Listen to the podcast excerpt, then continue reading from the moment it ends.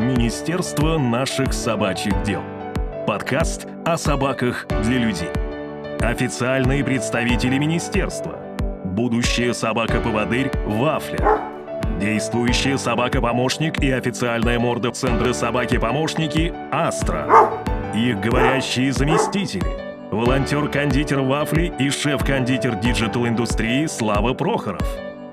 Главный флорист Астры и фандрайзер учебно-кинологического центра «Собаки-помощники» Элина Почуева. В подкасте Министерства наших собачьих дел они будут обсуждать, как собаки становятся помощниками людей.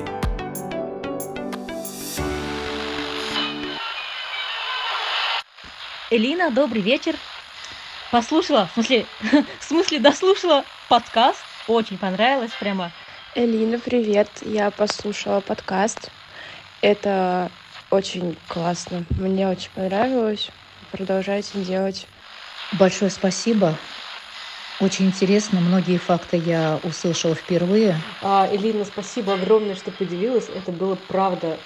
Вообще, мне просто полный восторг. Очень понравилось.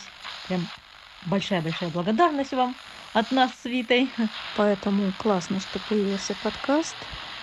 Министерство собачьих дел – это очень здорово, это познавательно. Ну, а вообще-то я пишу вам э, для того, чтобы поблагодарить за подкасты. Э, я очень надеюсь, что будут и дальше выходить. А, что понравилось? Вообще все понравилось. Если честно, все понравилось. Вообще очень-очень. И задумка хорошая, рассказывали хорошо, материал такой классный. Могут поддержать центр. Это просто замечательно. Дорогие друзья, спасибо большое за такое количество теплых слов. Нам очень приятно их получать, и это лучшая благодарность за то, что мы делаем. Мы постараемся учесть все ваши пожелания. Ну а сейчас переходим к выпуску. Слава, привет! Привет, Элина, и мы снова рады приветствовать наших дорогих слушателей в Министерстве наших собачьих дел. О чем будем говорить сегодня? Сегодня мы обсудим, как и какие собаки становятся поводырями. Ну, по поводу какие, мне кажется, все очевидно. Это же лабрадоры. Лабрадоры наши все. А судя по тому, что у нас вафля, в вашем центре есть бублик, есть батон, то, видимо, есть определенные хлебобулочные наклонности у наших дорогих лабрадоров. Да, возможно, так и есть. Давай сегодня будем а, в этом разбираться и узнаем, что за собаки становятся поводырями. Ну а для начала первая рубрика «Пятиминутка министерских новостей». Пятиминутка министерских новостей. Слав, прошлой пятиминутке министерских новостей мы рассказали о том, как Астра и Вафля появились у нас и что это за такие особенные собаки. И сегодня я предлагаю нам с тобой описать наших собак для слушателей подкаста. И в связи с этим я хочу задать тебе такой интересный вопрос. Знаешь ли ты, что такое тифлокомментирование? Честно скажу, нет. И первый раз, когда я услышал слово тифлокомментирование, моей первой ассоциацией была книга «День трифидов» Уиндома, если не ошибаюсь. Там было про нападение разумных растений на Землю, но я подозреваю, что речь здесь совершенно о другом. Ну, чуть-чуть, да, чуть-чуть о другом. Вообще, тифлокомментирование — это такое лаконичное описание предмета или пространства, или действия, которые, ну, вот так вот сходу непонятны незрячему человеку без специальных словесных пояснений. И часто тифлокомментирование используется в театрах или кино, например, где тифлокомментатор — это прям специально обученный человек, словами описывает описывает визуальную часть того, что происходит на экране или на сцене. И я хочу нам с тобой предложить примерить на себя роль тифлокомментаторов и описать внешность Астры и Вафли для наших слушателей. Да, это правда интересно. Мы потому и выбрали формат подкаста, что он не разделяет людей на зрячих и незрячих. И как раз словесное описание наших замечательных собак будет актуально для всех, кто нас слышит. Да, именно так и есть. Ну что, Слав, опиши нам вафлю, пожалуйста. Какая она? Первое, что хочется сказать про вафлю, она теплая. Особенно пока она была маленьким щенком, это прямо комочек тепла. Сейчас отдельно то, что вызывает именно тактильное ощущение у вафли, это когда она ложится на спину, подставляет свой животик, и он тоже очень бархатный на ощупь и очень теплый, при этом шерсть у нее достаточно жесткая, особенно отдельно взятые шерстинки, их прямо как пружинку можно между пальцами сжимать. У вафли недавно поменялись зубы, поэтому у нее вот эти новые растущие, они очень острые, вот пощенячьи противно острые зубы. Противно, потому что собака может просто чихнуть в районе твоей руки, и у тебя отваливаются два пальца. Я, конечно же, утрирую, но это правда очень острые зубы. Никуда не деваются бархатные уши, очень приятные на ощупь, как э, очень такая дорогая плотная ткань, теплая, опять же, мокрый нос холодный. И нос тем холоднее, чем более неожиданно он тыкается под коленку. То есть, если ты этого ожидаешь, ну, нос как нос. А если не ожидаешь, то это какой-то комочек северного полюса. И тут еще такой интересный момент в ряде тифлокомментирования. Собаки наши отличаются по цветам, но я предполагаю, что это выражается в том, что в солнечный день астра становится, ну, нагревается, она становится горячей значительно быстрее, чем вафля, потому что астра темная, вафля светлая, физика, все дела. Вот, пожалуй, как-то так. Ты знаешь, это какое-то получилось 5D э, тифлокомментирование, реально, потому что обычно тифлокомментатор прям, ну, э, это словесное описание внешности чего-нибудь. То есть, по сути, человек описывает цвет чего-то, какое-то расположение в пространстве, э, условно, собака это или кошка и так далее, а у тебя прям получилось реально те спектры чувств, но в основном на, на тактильное направлено. Я такого тифлокомментирования еще ни разу не слышала, поэтому это очень круто. Но здесь хочется сделать оговорку для наших дорогих незрячих слушателей, что мы с Линой не являемся экспертами в тифлокомментировании, но мы постараемся научиться, поэтому пишите обязательно ваши впечатления, пишите, в чем нам стоит стать лучше, мы постараемся реализовать это для вас. Все мы учимся, ну вот мы осваиваем тифлокомментирование. Расскажи про Астру. Астра, она черного цвета, это черный лабрадор, она не крупная, и из-за этого ее часто считают щенком, хотя ей уже два года. Соседи прям регулярно, когда мы сталкиваемся с кем-то из соседей, они вздыхают со словами «Ох, ну что же она у вас так не растет?» И мне как-то неловко, потому что, ну, она нормального размера, ее размер прям вообще в нормах всех э, породных качеств. И люди тоже же бывают разного роста, да, бывают люди повыше, пониже, поэтому это мне немножко немножко обидно слышать, когда как-то, в общем, про ее рост что-то говорят плохое. И ожидают от нее чего-то большего. Так, я, как и ты, отвлеклась до какие-то уже сторонние вещи, так что тифлокомментатор пока что из меня не очень. Вернемся к внешности. У Астры очень блестящая шерсть, и на свету она прям переливается, особенно вот прям в солнечный день. Это очень лоснящаяся черная шерсть, очень классная, с разными бликами. У нее такая острая, аккуратная мордочка, карие глаза, тоже совершенно бархатные ушки такими треугольничками прям висят тряпочными. И на ее шее всегда находится шнурок с адресником. Адресник это разноцветная веревочка с фиолетовыми, зелеными, синими и розовыми полосками. Ну, вот такая вот шнурочек, на который висит круглый бронзовый медальон. И на лицевой стороне этого медальона рельефный отпечаток собачьей лапы, а на обратной стороне мой номер телефона на случай, если она потеряется. Мне очень понравилась история про размер, потому что мы сегодня, в день, когда мы записываем этот подкаст, замеряли вафлю и выяснили, что она идет несколько ниже норм, которые положены по ее возрасту, но я предпочитаю думать, что она не мелкая, она концентрированная, потому что запас энергии в этом щенке просто сумасшедший сумасшедший. Если мало ли вдруг фу-фу-фу из нее не получится собака-поводырь, мы обязательно вокруг нее построим энергостанцию, потому что она точно сможет запитывать ну, какой-то небольшой город. Но в целом, это был мой первый опыт тифлокомментирования в жизни. Искренне надеюсь, что не последний. Но, по крайней мере, я послушал тебя. Мне кажется, у нас получилось, по крайней мере, не позорно. Я согласна.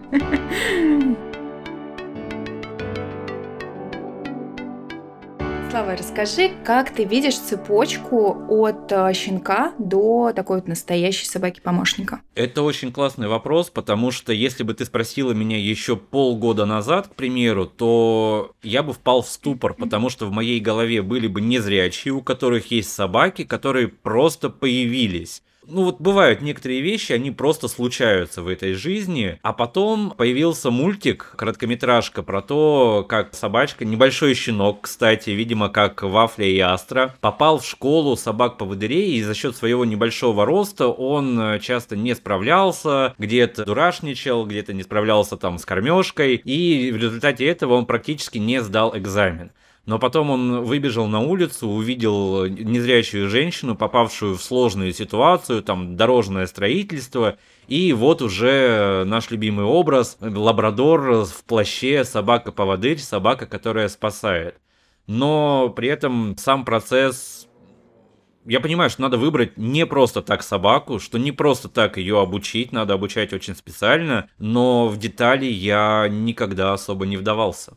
Ну да, твои мысли на самом деле идут в правильном русле о том, что да, нужна школа и сложные этапы обучения, такие многоступенчатые. И давай сейчас обсудим то, как это происходит на самом деле в жизни. Ну что ж, тогда мне хотелось бы услышать твою версию, как на самом деле происходит весь этот непростой процесс. Вообще весь путь от щенка до профессионального поводыря занимает полтора года. Представляешь себе, практически среднеспециальное образование получают люди за это время, но собака получает настоящее высшее образование. И мы покупаем щенка у заводчиков, затем до возраста одного года он живет в волонтерской семье, совсем как Вафля у вас э, с Юлей живет. И после этого собака приезжает в наш центр, проходит курс дрессировки, подготовки, который длится примерно 6-8 месяцев. Потом ее ждет экзамен и еще один уже курс совместного обучения вместе со своим будущим незрячим хозяином, который длится две недели. И только после этого собака получает свой прям такой настоящий диплом, который называется паспорт на собаку-проводника, и считается уже собакой с высшим образованием. И вся эта цепочка начинается с выбора того самого щенка, ведь далеко не каждая собака может стать поводырем. И в нашем центре щенков тестируют комментирует моя коллега, ее зовут Анна Мартиновна,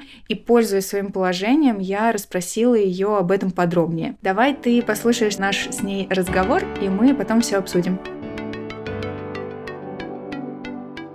Анна Мартиновна, здравствуйте. Спасибо, что согласились ответить на мои вопросы.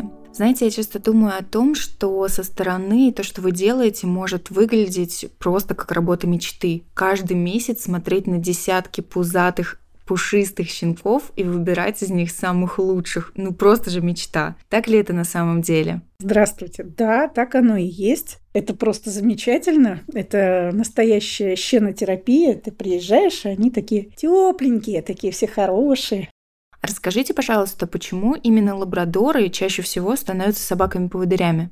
Потому что в этой породе сходится несколько очень важных и нужных для поводыря качеств. То есть это размер который, кстати, в породе сильно варьируется. И у нас есть возможность подобрать и не очень крупную собаку, и собаку покрупнее. Это формат, то есть у них хорошая мягкая походка благодаря тому, что корпус слегка удлиненный. У них удобная для ухода шерсть. То есть э, лабрадора не надо стричь, достаточно его регулярно вычесывать, ну и периодически купать. Ну, это такие физиологические параметры. А еще у лабрадора замечательный характер. Как правило, очень они дружелюбные, очень позитивные в общении, иногда чересчур позитивные. Но в целом практически не наблюдается с их стороны агрессии к другим животным, к людям. И это вот практически главное, наверное, свойство.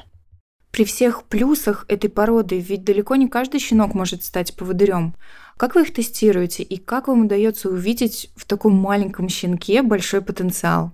Ну, на самом деле никто не знает, что выросло из тех щенков, которых я не отобрала. Я в разном возрасте использую разные тесты для щенков, но обращаю внимание на то, чтобы щенок был дружелюбен с незнакомым человеком, чтобы он быстро адаптировался в незнакомом месте, чтобы он не реагировал на звуки громкие, ну и вел себя достаточно уверенно и позитивно. А в каком возрасте вы обычно тестируете щенков? Обычно около трех месяцев, чаще всего. А расскажите, пожалуйста, что именно вы делаете? Как происходит то самое магическое тестирование щенков? Но это же магия. Как можно объяснить магию? Да, есть несколько вспомогательных предметов, которыми я пользуюсь. Значит, если это игрушка, Я смотрю, насколько она щенку интересна. Я смотрю, как он в нее играет. Мне очень нравится, когда даже самый маленький щенок бежит за игрушкой, а потом несет ее обратно, как настоящий ретривер. То есть он бежит и возвращается. И отдает эту игрушку зачастую прямо в руки. Это врожденное поведение. Бывает так, что если собака подрущена, и она чересчур увлечена играми, то это может э, послужить поводом что ее не возьмут в поводыри, она подойдет для других видов деятельности, которые связаны с игровой мотивацией. Кстати, иногда бывают собаки, которые не подходят нам в качестве поводырей, но прекрасно подходят для работы, скажем, по поиску наркотиков или по поиску людей, и тогда мы находим соответствующие руки для них. Кроме игрушек, я пользуюсь бумажным шариком для маленьких щенков. Это тоже очень интересно, когда двухмесячный щенок бежит за этим шариком, за бумажным, и приносит его. Я пользуюсь зонтиком для того, чтобы щенок отреагировал и смотрю, какая у него реакция на момент раскрытия зонтика. Как долго, если он испугался, как долго этот страх сохраняется. Если он быстро адаптируется, ну, значит, можно тестировать дальше и смотреть, что из этого получится. Если он не хочет подходить к этому зонтику вообще ни в какую, и даже за лакомство, да, то, скорее всего, я такого щенка не возьму. Ключики только как источник шума или падающая миска металлическая. Посмотреть, насколько он реагирует на звуки. Бытовые хлопки в ладоши. Все это, в общем-то, совершенно обычный арсенал. Из нового только вот, пожалуй, зонтик. Знаете, если посмотреть на статистику нашего центра, то количество кобелей и сук, которые становятся поводырями, примерно одинаковое. Но девочек все же чуть-чуть больше. Когда вы выбираете щенков, вы обращаете внимание на их пол? Нет, э, нельзя сказать, что я отдаю предпочтение кобелю или сукам, но я учитываю особенности, связанные с полом при подборе щенка. А какие это могут быть особенности? В основном активность и желание сотрудничать с человеком. Оно у мальчиков и у девочек разное? Есть некоторые допуски, да, вот если девочка там чересчур энергична, то можно это списать на эмоциональность, присущую женскому полу. Да? А мальчик, наоборот, если рисковат в движениях, то можно сделать определенный допуск на то, что просто он мальчик. Потом он выровняется и станет очень воспитанным, спокойным, замечательным. Я знаю, что вы тестируете не только щенков, но иногда и уже подрощенных собак тоже. Расскажите, пожалуйста, какой возраст нам может подойти и какие есть особенности в проверке уже взрослых собак? Возраст. Ну, мы, если берем взрослых собак, то ограничиваемся возрастом 2 года. Это связано с тем, что взрослую собаку мы должны проверить более тщательно, Потом мы должны дать время на стерилизацию и реабилитацию после этого. И плюс еще заложить, по крайней мере, 6 месяцев на дрессировку. А поскольку собака все-таки живет не так долго, как человек, то мы хотели бы, чтобы наши незрячие получили молодую собаку и жили и работали с ней достаточно долго. А что по поводу тестирования? Взрослых собак вы проверяете так же, как и щенков? Нет, мы немного все различается. Здесь больше внимания уделяется воспитательным моментам, то есть э, насколько взрослая собака может себя правильно вести в квартире и на улице. Не бросается ли на других собак? Не выработаны ли у нее привычки гоняться за птицами? Нет ли у нее какого-то негативного опыта по отношению к другим людям? Всякое бывает. И очень много уделяется моментам, насколько собака может вот адаптироваться в незнакомой обстановке, насколько быстро. Нас часто спрашивают, а, что становится с собаками, которые в итоге не стали поводырями. И лично мне кажется, что когда люди задают этот вопрос, они даже немного с ужасом прижмуриваются, ожидая описания какого-то просто ужасного процесса избавления мира от плохих поводырей. Давайте вместе развеем этот миф. Что на самом деле происходит с такими собаками? На самом деле выбраковка собаки может произойти на любом этапе. От щенка до собаки, которая даже некоторое время работала. Потому что могут произойти изменения любые, в том числе в поведении собаки. Чаще всего выбраковка идет э, по здоровью. То есть, если у собаки возникли какие-то проблемы с суставами или другие проблемы со здоровьем, мы не можем такую собаку дать инвалиду. Если собака выбраковывается, то в первую очередь мы предлагаем ее семье которая ее вырастила. Если эта семья не может взять собаку, то мы предлагаем ее в добрые руки, при этом тщательно отбираем кандидатов. У нас есть люди, которые просят поставить их в очередь на выборку на собаку. То есть ни одна собака у нас не уходит куда-то в безвестность, ни одна собака не уходит в плохие руки. Анна Мартиновна, большое спасибо за такие подробные ответы и за вашу работу. Думаю, мы еще встретимся с вами в рамках нашего подкаста. Вам спасибо. Слав, ну что, так ли ты себе это представлял? Ну, во-первых, хочется сказать, что мне это было очень интересно. Это очень невероятно просто крутой и интересный процесс. Э, хочу сказать большое спасибо. Передай, пожалуйста, обязательно Анне Мартиновне, которая нашла время посреди своей ответственной работы вырваться, чтобы поотвечать на наши, возможно, глупые вопросы. Но вообще, чем глубже в эту тему погружаешься, тем интереснее становится. Потому что если бы ты в самом начале у меня спросила, а как зонтик помогает выбирать будущую собаку-поводыря? Скорее всего, в этот момент я бы сломался и основательно завис, потому что зонтик, ключи, что? Но очень круто то, что у Анны Мартиновны, ну и у других твоих коллег есть возможность вот еще на самом раннем этапе по неочевидным для просто человека со стороны признакам – отобрать э, собаку, которая, у которой есть шанс стать поводырем. То есть уже в этом возрасте все закладывается. Потому что с собаками же в чем сложность? У нее глазки умненькие, мордочка остренькая, хвостик кисточкой, она все понимает, но ничего собака такая не говорит, и объяснить она ничего не может. Поэтому приходится ну, людям, которые плотно работают с собаками, обращать внимание на порой совершенно неочевидные вещи, Поэтому это очень крутой процесс. Да, ты знаешь, вот я не просто так э, Анну Мартиновну спрашивала и какую-то свою формулировку в вопросе завязала на магию, потому что реально, когда я вижу, как э, работают мои коллеги, ну для меня, для стороннего наблюдателя, это реально что-то магическое, как будто у них какая-то связь с космосом, и какую-то они прям получают информацию, потому что выбор щенка, дальнейшая работа с собакой, дрессировка, работа с незрячим человеком, это настолько больше, чем просто набор факторов, каких-то навыков, галочек в табличке, а вот собака боится там зонтика или нет, а человек ходит с тростью или нет. Это настолько многолетний опыт, который людям уже помогает уже даже чувствовать какими-то фибрами души, а будет вот эта собака поводырем или нет, а вот человек с этой собакой подходит друг к другу или нет, поэтому это реально какой-то мэджик. А кстати, если у тебя есть истории, расскажи, пожалуйста, вот собак мы уже выяснили, мячиком, ключами, зонтиком, ну и другими разными предметами тестируют. Но есть момент, когда незрячий человек приезжает в центр и впервые встречается с собакой. Во-первых, собаку выбирают уже в тот момент, когда человек приехал, или вы заранее знаете, какому человеку какая собака пойдет?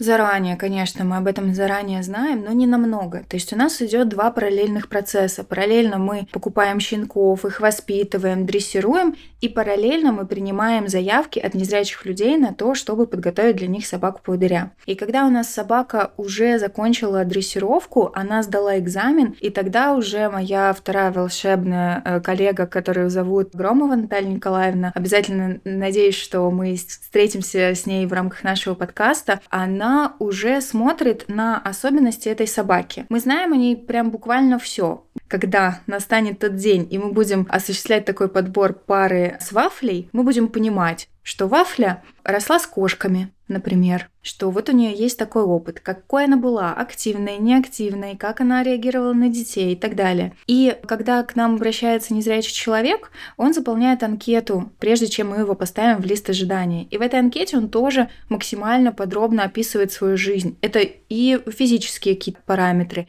его рост, вес, уровень активности, пользуется ли он общественным транспортом, какую собаку он хочет. Даже учитываем цвет собаки, если это реально важно для незрячего человека. То есть, если он, например, предпочитает носить темную одежду, то собака светлых тонов ему, скорее всего, не подойдет, иначе он будет цвета собачьей шерсти. Да, например. Ну, и, э, он там любит ходить э, в черном, а есть, например, люди, которым по долгу службы, например, нужно постоянно находиться в деловом костюме. И здесь тоже важно учесть, чтобы человеку было комфортно. Или, например, если у человека есть остаточное зрение, то он может различать светлые оттенки. И тогда палевую собаку, которая бегает вокруг него, человек может разглядеть. Поэтому мы можем это учесть. И вот когда у нас уже собака сдала экзамен, Наталья Николаевна подбирает пару, учитывая особенности этой собаки и учитывая особенности примерно ближайших 50 человек из листа ожидания, те, кто ждут в очереди. А сейчас, чтобы ты понимала, люди ждут в очереди около двух лет, прежде чем получить собаку-поводыря. И тогда вот она выбирает эту пару и уже звонит человеку, в каком бы регионе страны он ни жил, и говорит, здравствуйте, ваша собака готова, приезжайте. Это, наверное, один из самых счастливых звонков, которые люди получают в своей жизни. Поэтому и тогда уже человек приезжает и знакомится с собакой. Вообще это все невероятные истории. Я считаю, что знакомство с вашим центром и вот идея записи этого подкаста лично для меня сейчас такое эгоистичное включение, прошу прощения у слушателей, но это огромная удача лично для меня, потому что столько всего нового, столько всего интересного, есть идеи, которые фейерверком разлетаются в голове, потому что получается так, что вафля, которая сейчас живет у нас, она еще не родилась, когда человек встал в лист ожидания. И это просто что-то невероятное. Это очень круто, и об этом обо всем, я надеюсь, не только мне, но и нашим слушателям интересно узнавать. А можешь еще, пожалуйста, рассказать, как вообще происходит вот первая встреча э, человека и его будущего поводыря? Ой, ты знаешь, это всегда очень трогательный момент. Мы снимаем видео первых встреч для того, чтобы показывать такие счастливые моменты. Ну, во-первых, и незрячему остается это на память, он показывает своим родственникам, сразу же отправляет каким-то своим друзьям, и буквально на следующий день рассказывает, ой, мне сказали, что собака моя такая красивая, она там такая вообще замечательная, в общем, всем комплименты отвешивают. И, конечно же, мы используем эти видео для наших социальных сетей, чтобы люди, которые поддерживают наш центр, они видели, для чего, собственно говоря, происходит вся эта большая работа. Поэтому это очень всегда трогательно. Кто-то начинает плакать, кто-то, вот знаешь, из э, людей причем это и мужчины, и женщины. То есть это не только девочка, и она заплакала. Мужчин тоже может покатиться такая скупая мужская слеза. Но это всегда очень радостно, когда ты чего-то долго очень ждешь, и вот оно встречается в твоей жизни. А лабрадор, как правило, он рад всем. Поэтому вот он может буквально на шею залезть этому человеку от радости, хотя он еще не знает, что это его будущий хозяин, и что впереди они проведут много счастливых, важных лет э, своей жизни вместе. Э, по поводу трогательности момента я добавлю немножко того, что остается за кадром для наших слушателей, что недавно мы обсуждали, а не добавлять ли какие-нибудь стихи про собак в наши выпуски, зачитывать их. И после того, как мы бегло прошлись по стихотворениям, посвященным собакам, мы выяснили, что эта идея не прокатит, потому что все они, большая их часть, очень трогательные, очень чувственные, но до невозможности просто грустные. Мы с Линой, я не совру, мы сидели и ревели. Вот, поэтому, друзья, простите, но без стихов э, собак мы очень любим. Кстати, маленькая оговорка для тех наших слушателей, а я знаю, что нас слушают и блогеры, и люди разных самых профессий, если вы где-нибудь у себя в социальных сетях, либо в своем коллективе захотите рассказать больше про фонд, привлечь внимание, привлечь э, потенциальных э, жертвователей, то обращайтесь, мы с радостью вам расскажем, подскажем и нагрузим столько информации и контента, сколько вы только сможете унести.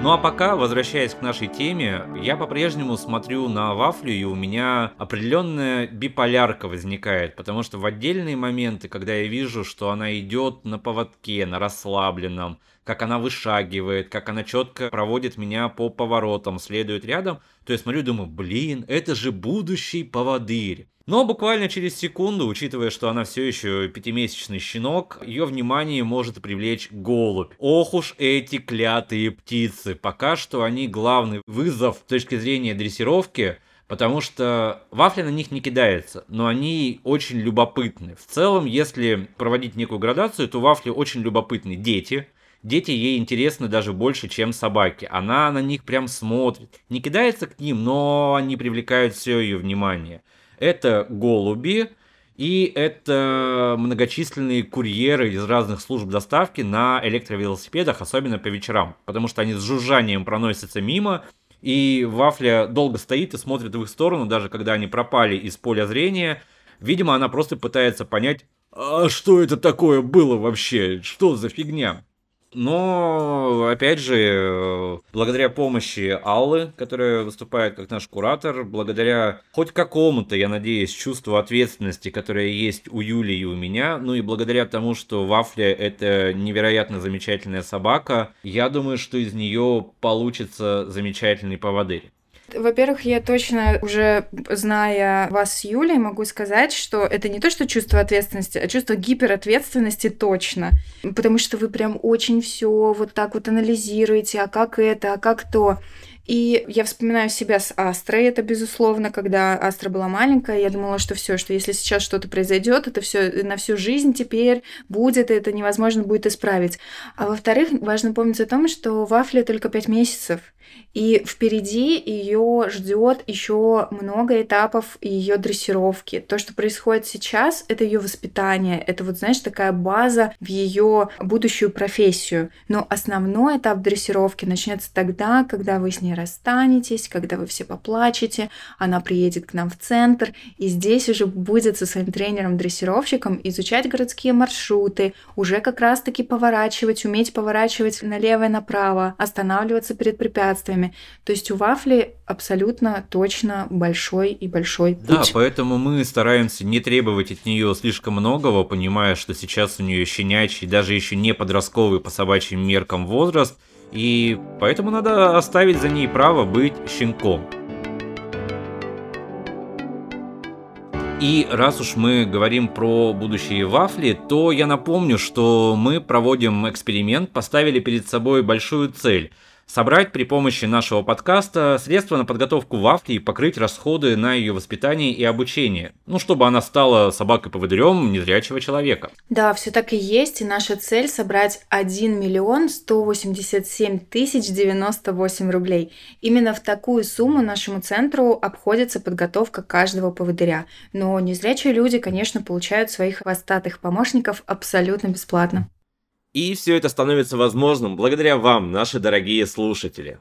А сбор не останавливается, и по ссылке в описании вы, ваша семья, коллеги, организация можете принять участие и сделать пожертвование. Слава, ты знаешь о том, как Вафля получила свое имя? Ну вот я, кстати, и слышал, что она стала вафлей, потому что такое имя ей выбрали люди, которые пожертвовали, но я не знаю подробностей. Все так и есть. В конце прошлого года у нас была такая уже ставшая традиционной для нашего центра благотворительная акция. Мы собирали средства на покупку щенков будущих собак-поводырей, которых мы будем покупать в течение вот всего 2023 года. И так как средняя стоимость одного щенка э, лабрадора 45 тысяч рублей, то если час частное лицо или бизнес делали пожертвование, которое покрывало всю стоимость покупки щенка, то они могли сами выбрать ему имя. А вафли в итоге кто выбрал имя? А, ты знаешь, это очень интересная история, потому что ее спонсоры это просто компания коллег, которые организовали такой вот благотворительный сбор во время своего новогоднего корпоратива. И у них был целый благотворительный аукцион с лотами. Там были открытки от нашего центра с отпечатком лапы щенка по кличке Пломбир. Есть такие у нас благотворительные открытки, которые, кстати, можно заказать на нашем сайте. И одним из лотов была книга от издательства Voicebook про лабрадора Голди. И все эти лоты помогли коллегам собрать 45 тысяч рублей, на которые мы купили вафлю. Это удивительно, потому что у меня, да я думаю, как и у многих, все-таки слово корпоратив не в последнюю очередь ассоциируется с фотографиями, которые нельзя никому показывать, с историями, которые нельзя никому рассказывать. И очень радует, что есть такие добрые и, опять же, ответственные люди, которые посвящают свое в нерабочее, но рабочее время тому, чтобы сделать какие-то добрые и важные дела. А также я напомню, что помогать центру собаки-помощники можно не только деньгами. Как я уже сказал, вы можете рассказывать про фонд, э, делать его историю популярнее и заметнее, а еще вы можете стать волонтерской семьей, в которой вырастет будущая собака-поводырь, как, например, сделали это мы с Юлей. А заполнить анкету можно по ссылке в описании подкаста, потому что волонтеры фонду нужны всегда – ну и я надеюсь, что в будущем будет еще больше собак выращиваться фондом, чтобы удовлетворить потребности всей нашей необъятной страны. Слушай, ну отлично. А, после сегодняшнего разговора мне стало понятнее, как э, вообще складывается судьба собаки-поводыря, почему вы выбрали именно вафлю из всех других претендентов. Да, я в очередной раз убедилась, как выглядит работа мечты. А что замечательно, тебе для переквалификации достаточно пройти несколько ступенек и меньше, чем пару десятков метров. Ну нет, все-таки каждый должен заниматься своим делом, я так считаю. Ну, тут я с тобой полностью согласен. Кстати, по поводу того, что каждый должен заниматься своим делом. Постепенно мне становится понятно, что требуется от собаки-поводыря, как от существа, которое сопровождает незрячего. А что делать мне, как человеку? Допустим, я сознательный, социально ответственный гражданин, ну не знаю, это не мне судить. Если я иду по улице и я встретил незрячего человека, который, например, ну, заблудился, Слава, это просто отличная тема, и сто пятьсот историй о том, как э, люди, как людям стоит правильно помогать, и иногда важнее правильно не мешать. И я предлагаю обсудить э, все подробности в нашем следующем выпуске. Да, это очень здорово, давай так и сделаем. Ну а сейчас настало время вывести вафлю на министерскую прогулку. Да, и Астре, я уже думаю, пришло время работать, а не слушать, как мы тут с тобой сидим и болтаем. Это точно. Друзья, спасибо, что были с нами. Мы будем очень рады вашим комментариям, пожертвованиям, заполненным волонтерским анкетам и любому другому способу, который поддержит наш проект и поможет еще большему количеству людей узнать о работе собак-помощников. Да, спасибо, что нас слушали. Всем пока, берегите себя хорошего вам дня и до новых встреч в Министерстве наших собачьих дел.